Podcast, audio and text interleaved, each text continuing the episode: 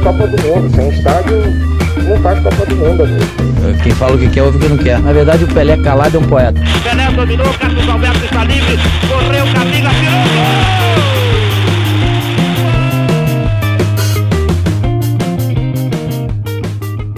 gol! Olá para você, amigo corneteiro, a você que está acompanhando o nosso podcast todas as semanas, toda segunda-feira, às 7 horas da manhã. Eu sou Rafael Moraes, sou o nobre apresentador desse podcast. Quase que eu falava editor, acostumado a falar da editora primeiro lugar, olha só. Mas não, sou apresentador do Cornetas Podcast. Estou aqui toda segunda-feira apresentando para vocês, mediando esse debate de qualidade com os meus cornetas favoritos. Bruno Araújo, tudo bem, Bruno? Tudo bem, Rafa Moraes, estamos de volta. Com Carlos Henrique, o galinho da Pajussara, o galinho, aliás, o galinho da Pajussara tá feliz, o CRB tá ganhando, vencendo jogos, né, CH? Olá, Rafael, amigos corneteiros Bruno e Paulo, Victor e ouvintes queridos aí que cornetam junto com a gente. Feliz com o CRB no, na, bem na competição, né? Ali brigando no G4, por ali, né? Quem sabe a gente esse ano não escola, né? Mas enquanto isso, vamos cornetando, né? Série B, Série A, outros esportes, que é o que a gente mais sabe fazer aqui.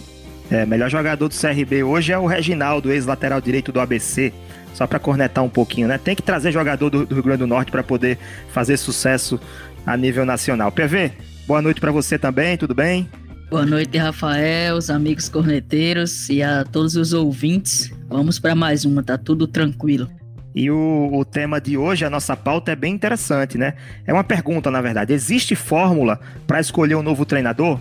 Existe fórmula para escolher um novo treinador? Por que essa pergunta? Porque o Flamengo fez isso recentemente.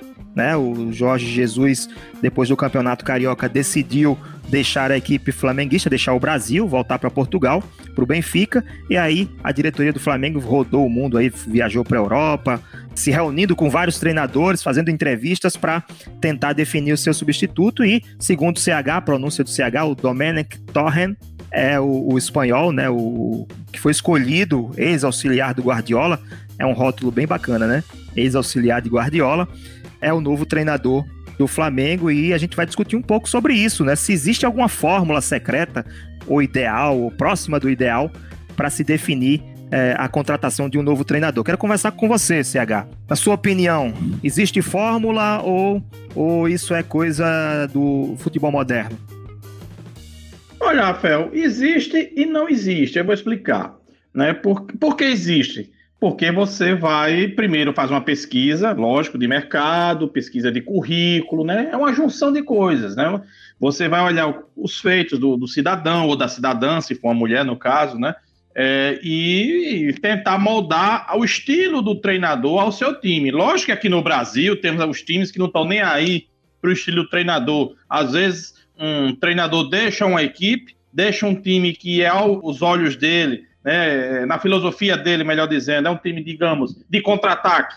Aí ele vai atrás de um treinador que gosta do toque de bola, ou seja, vai mudar toda a filosofia da equipe. Né? Então, o dirigente brasileiro ele não tem muito essa visão, mas a fórmula eu acho que o cara tem que ter boas ideias, né? tem que ter boas ideias, um currículo, se tiver melhor ainda, né? O cara tem que ter vivido o futebol, na minha avaliação, tem que é, saber como encontrar peças para compor uma boa equipe, né? E poder. Isso é um agregador, né? Ser um agregador, ser um treinador que saiba ter o grupo com ele, saiba gerir pessoas, né? E esse é o caminho do sucesso. É uma, mais ou menos essa fórmula. E por que eu digo que não tem fórmula também? Porque muitas vezes você atira no escuro e dá certo. Né? Muitas vezes já aconteceu isso, né? Às vezes da liga, como diz na gíria. Né? Você, por exemplo, quem em sã consciência iria achar que Andrade ia dar certo o Flamengo ser campeão brasileiro em 2009? Quem? Naquele primeiro momento. Foi um grande jogador, um excelente volante, mas ele nunca tinha tido experiência com time profissional, ele mesmo não tinha participado, digamos assim, de cursos, debates, ele não estava na mídia, era um funcionário do Flamengo, trabalhava ali nos bastidores com a garotada e assumiu o Flamengo no rabo de foguete em 2009 e fez o que fez. Qual é a fórmula? Nenhuma. Olhou, se olhou para Andrade, vamos ver se vai dar certo e deu.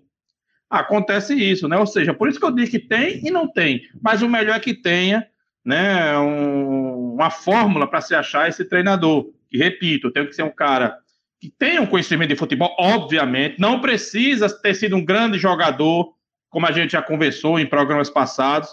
Tanto é que os grandes treinadores, na minha avaliação, a maioria não foram grandes jogadores, né? Você pode olhar aí pelo mundo afora. Hoje, os grandes treinadores, Klopp nunca não foi um grande jogador, né?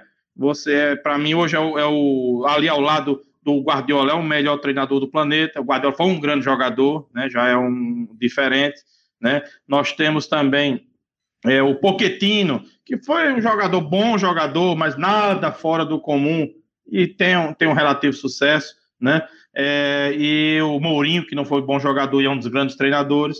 Então, acho que é, a fórmula é essa: você olhar, analisar bem se o cara conhece, olhar o currículo, obviamente, se é vitorioso, seja nas bases, seja na, no profissional, e o perfil da pessoa, o RH da pessoa, né? Se ele tem condição de gerir um grupo e formar uma grande equipe para que possa dar sequência nas competições com bons resultados.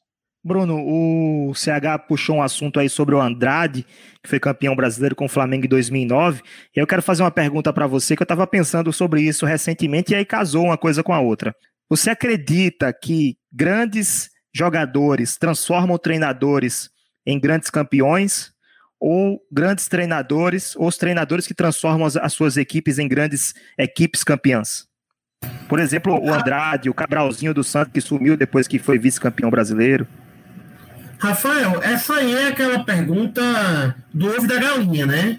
Quem é que vem primeiro? Eu acho que não dá para a gente responder isso com muita clareza, porque no fim das contas é a sintonia entre banco, entre o banco, entre o, o treinador e o elenco que vai fazer funcionar ou não. A gente teve um exemplo muito claro no ano passado, que foi o Jorge Sampaoli, a gente já citou inclusive do, dos nossos episódios aqui, pegou um elenco muito simples e fez jogar né? Já o Flamengo, é, com Abel Braga, que tinha parte do elenco que foi campeão no ano passado, não conseguiu tirar um grande resultado, é, um, um, grande futebol da equipe, sendo ele um treinador com muita bagagem. Né? E aí veio outro treinador com uma outra filosofia de jogo e transformou o que é, poderia ser é, uma continuidade de um trabalho mal sucedido. Chegaram outros atletas, o time em si foi reforçado, mas de uma forma ou de outra conseguiu se mudar e fazer o time ser campeão de quase tudo que disputou. Então o treinador tem importância, mas os jogadores precisam abraçar o treinador, seja ele novo, velho, com a filosofia já batida ou com ideias inovadoras. Tem que o elenco abraçar, do contrário não funciona. PV, e o Flamengo acertou nessa contratação do Domenech Torrent? O que, é que você acha? Então, Rafael, é, o que podemos falar é a seguinte situação, né? Quando a gente observa que Jorge Jesus jogava de uma forma e aí você vem e traz o Dome que joga de uma forma diferente. Provavelmente o pensamento do Flamengo era manter um padrão europeu, um estilo europeu de jogo. Só que não parou para perceber que o estilo de jogo dos treinadores são totalmente diferentes, né? Então assim, pode ser que dê certo, porque existe uma ideia de jogo, existe um elenco qualificado, então pode se encaixar ao passar do tempo. Mas ele precisa de uma adaptação grande, porque a diferença é enorme. Não é uma diferença apenas de jogo, mas é uma diferença já de metodologia de treino. Então, o Flamengo, se ele quer apostar nessa ideia da contratação do Dome, ele vai ter que dar tempo. Vai ter que dar tempo para o treinador e a comissão técnica que está presente se adaptar à equipe e a equipe se adaptar a ele para que dê certo no final. Corneta aleatória do episódio de número 19, aliás, 19, hein? Passamos da maioridade, o Corneta está crescendo, o Corneta está chegando à sua a fase adulta, né? A Corneta aleatória hoje é para o CH. CH, seguinte, se alguém quiser responder também depois do CH, fique à vontade, tá? CH. Considerando que treinadores de futebol do mundo todo são bonecos, sabe aqueles bonecos cabeção do que tinha na, na Copa do Mundo? Quais bonecos você colocaria na sua primeira prateleira de treinadores? Olha, atuais? Atua atuais, é, atuais, é. atuais. Bom, atuais eu colocaria, como já citei no primeiro, no, na primeira intervenção, Klopp, Guardiola, né? Eu já começaria a olhar para o treinador do Bayern de Munique aí que eu esqueci o nome, mas eu vou dizer já já, né? Eu já começaria a olhar para ele também, né? Mas são quatro que você quer, né? Quantos é, você quiser. Eu colocar Eu vou ficar com esses três então, né? Eu vou ficar com o Klopp, com o Guardiola e o Hans Dieter Flick. Muito o cara bem, tá, ele é pronto, é um dos exemplos. Oi? Eu fui procurar é, aqui. Fui procurar aqui, é que eu tinha esquecido o nome dele, Hans Dieter Flick. Então são os três que eu colocaria hoje, porque o Hans Dieter Flick ele era um, um auxiliar, um treinador da, das bases do, do Bayern de Munique, substituído o Nico Kovac, né? E viu-se potencial no, no Flick e ele tá fazendo o que tá fazendo aí com o Bayern, né? O, o Kovac vinha tropeçando com o Bayern e o Flick assumiu e tá aí é, fazendo um grande trabalho, campeão na Alemanha, né? E dando o que falar. Então eu colocaria esses três aí. Beleza, vamos para o segundo bloco do nosso programa. Bruno Araújo, você queria falar sobre o tema principal do nosso, do nosso episódio, né? Se existe fórmula para escolher um novo treinador. Então, agora, seu momento, sua opinião. Então, Rafael, é, essa questão da fórmula é interessante. Eu vou contar uma historinha e vocês vão tentar adivinhar que clube fez isso. É, no final da temporada 2007-2008, o grupo de dirigentes se reuniu para escolher um novo treinador porque queriam realizar aquela transição de ciclo, né? Foram avaliados vários nomes. E no fim das contas, ficou entre um treinador experiente, de personalidade forte, né, e vitorioso, e do outro tinha uma larga experiência como treinador. E aí, para essa escolha ser feita, foi elaborado um documento com nove tópicos básicos e 65 itens diferentes. Você imagina, o que é que foi feito? Foi criado um raio-x do tipo de treinador que se queria para o clube. Ou seja, o clube criou uma fórmula para escolher esse atleta. Aqui eu vou destacar alguns pontos. Um deles, a questão do 4-3-3 como uma base de partida para o estilo de jogo do clube. A questão da continuidade da herança da filosofia de jogo do treinador anterior. A questão do, do fomento aos valores do clube, a questão da boa gestão né, do vestiário, fair play e a experiência. Vocês conseguiriam apontar quem foi o treinador escolhido? E que clube eu estou falando? Foi 2017 para 2018, é isso? 2007 e 2008. 2007 e 2008. Sinceramente, faz muito eu tempo, vou, não lembro. Eu vou dar uma pista. Foi na Europa. Foi o Barcelona? O Barcelona. Foi quando eles Guardiola. ficaram entre Guardiola e é, José Mourinho. E o escolhido foi Guardiola. E a maneira como o clube é, é estudou, se preparou para fazer essa escolha, essa transição, o, o treinador anterior era o Frank Rie, eu não sei nem pronunciar o nome dele. Raika. O holandês, né? O holandês foi, inclusive, jogou contra o Brasil na Copa do Mundo de 94, né? Naquela uhum. quartas de final. Foi, foi nas quartas de final o jogo contra a Holanda, né? Creio que sim, acho que a semi foi contra a Suécia, né? Semi Suécia. Quartas de final. Quartas de final. As oitavas foi contra os Estados Unidos, né? Mas enfim, é, então, queria se manter aquela filosofia. Então, o clube ele não criou uma fórmula, mas ele criou um, uma filosofia de quem seria o treinador que iria dar conta do clube. E está provado de quando a escolha é feita com cuidado, com atenção, o resultado está aí. Olha o que Guardiola fez à frente do Barcelona e fez o Barcelona jogar e ter uma certa hegemonia durante algum tempo sob seu comando. É diferente, por exemplo, e aí eu acredito que foi CH que citou no, no começo do nosso debate aqui, do que costuma ser feito nos clubes brasileiros, que mudam de treinador e mudam a filosofia de jogo de uma forma completamente aleatória. E eu vou citar só um exemplo aqui, só para ilustrar isso que eu estou dizendo. O São Paulo, em 2019, ele teve quatro treinadores, o André Jardine, Wagner Mancini, Cuca e Fernando Diniz. Os quatro treinadores pensam futebol de forma diferente. Né? E não só isso, só para ilustrar também, o São Paulo foi um dos clubes que mais trocou de treinador entre 2015 e 2019. Ele foi o 14 do mundo, perdendo o Real Potosí da Bolívia, que foi o clube com mais mudanças no período. E o, o próprio Brasil tem destaque nesse ranking. Então mostra que a gente ainda tem dificuldade em reconhecer o papel do treinador. o, o treinador não é milagreiro. O treinador precisa ser escolhido com base no que se tem é, no clube, no que se pensa para frente e, claro, o que eu posso fazer com aquele treinador. Porque não adianta eu ter um treinador que quer montar um time que eu não tenho como pagar. Né? Então é preciso ter uma, uma lógica e um bom senso na hora de fazer essa escolha. É, vou tentar colocar também um pouco da minha opinião. Eu editei e li recentemente o livro Futebol, Arte e Ciência, Construção de um Modelo de Jogo, dos autores Marcos Reis e Marcos Almeida, que são dois professores. E, e eu não vou trazer conceitos aqui, não vou falar de ciência, até porque não sou um acadêmico, nem sou um, um, um cientista de esporte, né? Mas é, vou tentar trazer um pouco das ideias que esse livro passa e que eu concordo. Né? Os treinadores possuem suas ideias de jogo.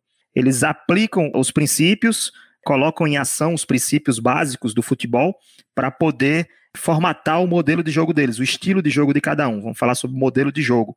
Então, significa que cada treinador possui, teoricamente, o seu modelo de jogo, né, que é o conjunto das ideias que ele possui, que ele defende. Os clubes de futebol, eles podem é, com o tempo, criar uma cultura de jogo, que é o quê? É exatamente o estilo de jogo desses clubes. Por exemplo, os clubes do Rio Grande do Sul, Grêmio e Inter, tiveram por muito tempo, na década de 90 até o início dos anos 2000, uma cultura de jogo muito aguerrida, da raça, daquele jogo mais pesado, né, de muitas faltas. E hoje não. O Grêmio, com o Renato Gaúcho, está até mudando um pouco nos últimos anos, né? Faz tanto tempo que ele está lá, mas o Grêmio de 2016, 17, com o Roger e depois com o Renato Gaúcho, ele causou uma ruptura da cultura de jogo do Grêmio. Agora, para mudar de treinador, eu acho que não existe uma fórmula, mas existe um cenário ideal. Se você possui uma cultura de jogo, Barcelona possui claramente sua cultura de jogo, aquele futebol com pressão alta, com ofensividade, com toque de bola, o Barcelona possui uma cultura de jogo.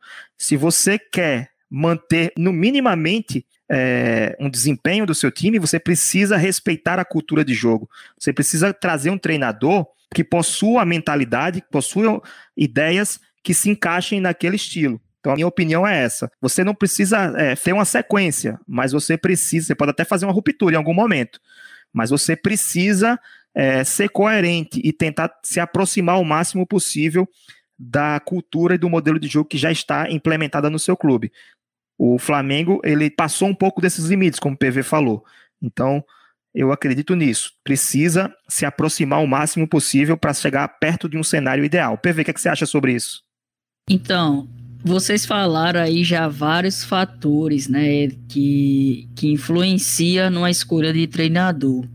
Eu vou até pegar vários ganchos aí de, das situações que vocês falaram, mas antes de tudo é sempre é, importante falar que fórmula, existe fórmula para contratar um treinador? Existe uma fórmula, mas ela nunca vai ser exata, porque a gente está trabalhando com seres humanos com um, esporte totalmente imprevisível. Então a gente não tem como dizer que existe uma fórmula exata, mas há vários fatores, como vocês falaram, cultura de jogo da equipe, né? Não adianta você trazer um treinador que joga de forma reativa para um clube que a torcida e a cultura da sua equipe é de jogar para frente. Não adianta, você vai em quatro, cinco jogos, a torcida vai começar a pegar no pé, vai existir a pressão, o treinador não vai aguentar, vai tentar mudar a fórmula de jogo dele, é o modelo de jogo dele, só que ele não é adaptado para um diferente estilo de jogo e acaba é, sendo demitido. Ainda e tem é o que a pressão acontece por muito. resultado no Brasil, né? Que é extremamente maior do que na Europa, por exemplo, que o Exa- Liverpool passou ex- quatro anos até o Klopp ser campeão. Exatamente o que eu ia falar agora. Tipo, o futebol brasileiro é totalmente análise de resultados, né? Então, assim, a gente não tem como manter os treinadores, porque de três jogos, você passou três jogos sem vencer, ah, esse treinador já é horrível. Então, vamos mandar embora. Ah, Poxa, são três jogos, às vezes. Agora, se você pegar o atual brasileiro, jogo quarta, jogo domingo, jogo quarta. Se você for para parar, o time fez no máximo três treinos no máximo três treinos para jogar esses Fora o três desgaste. jogos. Fora o desgaste. Então, assim, existe o fator da cultura de jogo, existe o fator de como a torcida gosta, é, porque pesa muito, influencia bastante. Existe o fator do elenco que você tem formado já na sua equipe. Se você tem um elenco que é de jogadores rápidos, você vai trazer um treinador que gosta de jogo posicional de toque de bola, vai bater as ideias, então vai ser complicado, né? Então, assim, como vocês citaram, né? Existe muita coisa que influencia. Não tem como dizer que é fórmula exata. Mas o que o Barcelona, como o Bruno citou aí, fez é a ideia, não é fórmula exata, mas a fórmula ideal para se encontrar um treinador. É você colocar vários fatores, é você pesquisar como é que ele é a gestão de grupo. Como é que é a gestão dele, não só de grupo, mas também de ambiente. Como é que é a gestão dele para lidar com a pressão de dirigentes e torcida? Como é que é a gestão de treino dele? Como é que ele consegue passar o treinamento dele? Será que ele consegue motivar os caras a treinar? Porque tem muito jogador que não querem treinar. O treinador tem que ser motivador de treino também. Outra situação, qual o objetivo do treino? Muitos olham para ah, o Bayern de Munique e Barcelona faz rondos táticos. Aí o Brasil aqui vem, vou fazer um rondo tático. Aí quando você vai olhar, é praticamente um bobinho, porque o treinador às vezes não sabe nem qual o objetivo que tem aquela, aquele treinamento. E aí deixa rolar, ah, eu tô trabalhando o passe, o rondo é tático, o rondo tático não trabalha passe, o rondo ele trabalha cobertura, ele trabalha uma dobra de marcação, ele trabalha a noção de espaço, ele trabalha mo mobilidade, ele trabalha várias outras coisas. Troca de passe é o, é o menor, né? Então, assim, tem que entender muita coisa, são várias situações que influenciam isso. Aqui no Brasil a gente vê pouco. O que a gente vê aqui é tem resultado ou não. Por isso que a gente vê muito ainda treinador de nome sendo contratado, mesmo não conseguindo aí, é, é, mais render tanto. Mas como teve resultado no passado, ainda é contratado. É tipo quando consegue um empate contra o Flamengo, no Campeonato Brasileiro, que o Flamengo está dominando todo mundo, aí ele já faz o nome dele e no ano seguinte ele está no Palmeiras, né? CH. É só para corroborar o que o PV disse, né? O Dominic Torrent, quando ele chegou, ele já quis impor a filosofia dele, tomou um pau do Atlético Goianiense, um vareio de bola, e viu que o negócio não é assim. Levou uma pressão grande e já voltou ao estilo que era do Jorge Jesus, né? Que não é o estilo do Torrent, né? a gente já está vendo que não é o estilo dele. Então, vamos ver se vai haver essa pressão de três, quatro jogos. O Flamengo não anda muito bem, não tem jogado bem, né? E quando você traz um treinador, você tem que conhecer muito bem o estilo dele, né? E tá se vendo que o estilo do Domi é bem diferente do Jorge Jesus, né? A gente viu pelas mudanças contra o Atlético Goianiense e deu no que deu. Ano passado, o Jorge Jesus começou mal, Começou perdendo a vaga para o Atlético Paranaense da Copa do Brasil, tomando três do, do Bahia, né? Como, perdeu assim para o Emelec.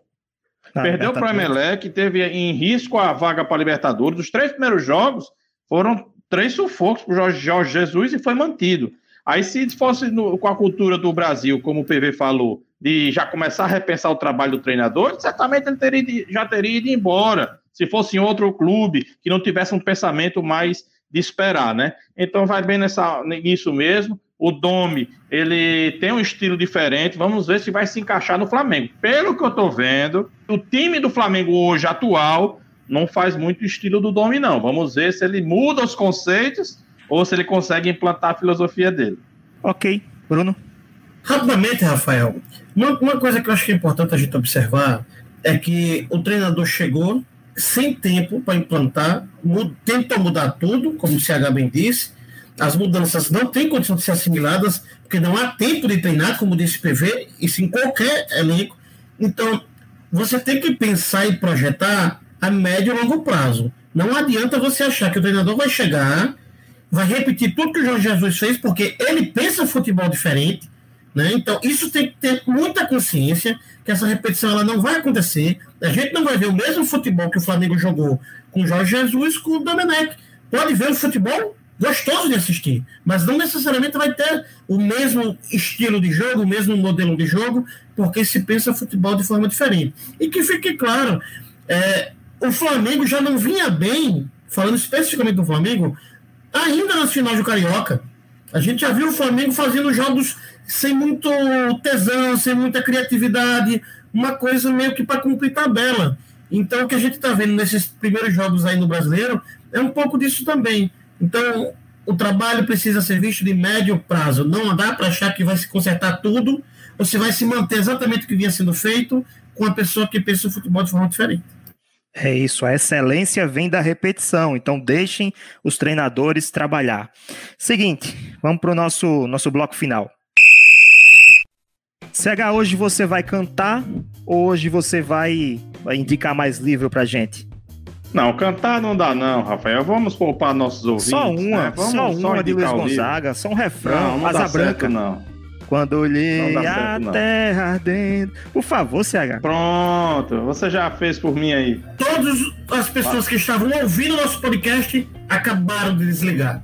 Seguinte, quem, que- quem quer que CH cante no próximo episódio, manda mensagem pra gente. Bota lá a hashtag CH canta Gonzagão. Pode seguir, CH. Ah, é. Vamos lá, eu vou indicar hoje um livro que é grande, bacana, né? E que é muito interessante para tratar da história. E muitos desses caras que estão aqui viraram treinadores, viu? Treinadores que não fogem muito da fórmula do que a gente quer como treinador, né? Eu falo dos gigantes do futebol brasileiro, dos jornalistas João Máximo e Marcos de Castro, né? É, da editora Civilização Brasileira, né? Então, de 2011. Então, um livraço aqui com vários jogadores aqui na história do nosso futebol. O primeiro de todos, o, o primeiro craque, né, que foi o Friedenreich. É o Fausto Maravilha Negra, Domingos da Guia, Leônidas, Tim, Zizinho, Heleno, Heleno, Danilo, Newton Santos, Gerson, Rivelino, Tostão, Falcão, Zico, Romário, Ronaldo, Fenômeno, ou seja, muitos craques que passaram. Vai contar um pouquinho da história deles, né? E vai ter muito jogador que gente que nem ouviu falar, que eu recomendo mesmo, gigantes do futebol brasileiro, João Máximo e Marcos de Castro, para a gente viajar um pouquinho na história do nosso futebol. É um grande livro e um livro muito grande também, né? Tô vendo aqui pela, Literalmente. pela lombada dele, bem, bem grossão, né? Muita página. É isso, chegamos ao final de mais um episódio. Obrigado a você que ficou conosco até o final. Obrigado a vocês, meus cornetas favoritos, Bruno Araújo, meus cornetas favoritos. Obrigado a quem nos ouviu até agora. Coloquem no Twitter lá, hashtag CH Canta Gonzagão. Hashtag CH Canta Gonzagão para fazer a, campanha para ele cantar pelo menos um refrão de uma música de Luiz Gonzaga no próximo episódio. Tá Acessem querendo perder, ouvinte. ou ganhar, né? Acessem www.cornetaspodcast.com. Clique na aba Seja um Corneteiro e entre para o nosso grupo do WhatsApp para você participar dos nossos programas, não só comentando no WhatsApp, como também participar dos cornetas ao vivo uma vez por mês. Siga-nos no Twitter, arroba Cornetas Podcast, na sua plataforma de podcast preferida. Você escolhe Spotify, Deezer, Google Podcast, Apple Podcast, qualquer uma. Os Cornetas estarão lá esperando vocês toda segunda-feira, 7 horas da manhã. Grande abraço e até a semana que vem com mais um episódio do nosso podcast.